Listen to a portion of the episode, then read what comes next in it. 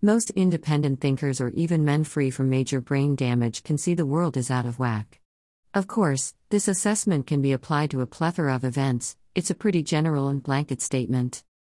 Let me whistle this broad observation down and address a time relevant elephant in the room fat chicks. A strange anomaly had randomly occurred and turned conventional interactions upside down. Behold the plus size lady. The backstory It wasn't so long ago, when black was black, white was white, the sun was hot, and the snow was cold, these definitive times were the salad days. I'm talking the 80s, a decade before American society became deconvoluted.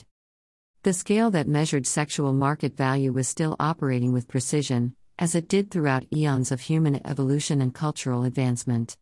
Men and women could confidently engage in the mores of love, both understanding the sensible, albeit unspoken guidelines.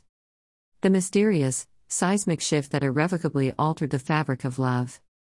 Gone were the days when a medium tier woman accepted her limits and proved a reasonable catch for a hardworking medium tier man. Dominant, alpha males were no longer were guaranteed their pick of the litter and queerly submitted to any bag of flesh wielding a vagina.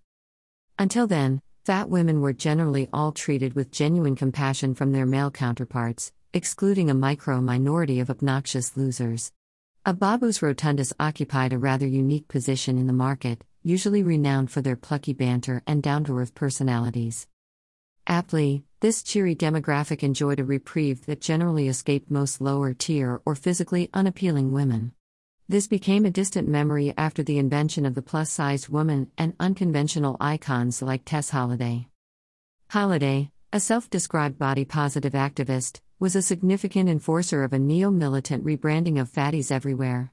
Men throughout America were shamed and persecuted for not willfully suppressing innate observations regarding the morbidly obese. Instantaneously, overweight hussies abandoned their sparkling demeanor and reliable, emotional stability and rallied behind a new mantra I don't need a man. The metamorphosis was complete, the wide load caboose was now referred to as junk in the trunk, and sloppy rolls became voluptuous curves. This unnatural occurrence is joyously celebrated, in 2022, whilst the heartbreaking consequences of obesity are equated to hate speech. This phenomenon is but one example of, triumphed by emotional frailty and social discomfort.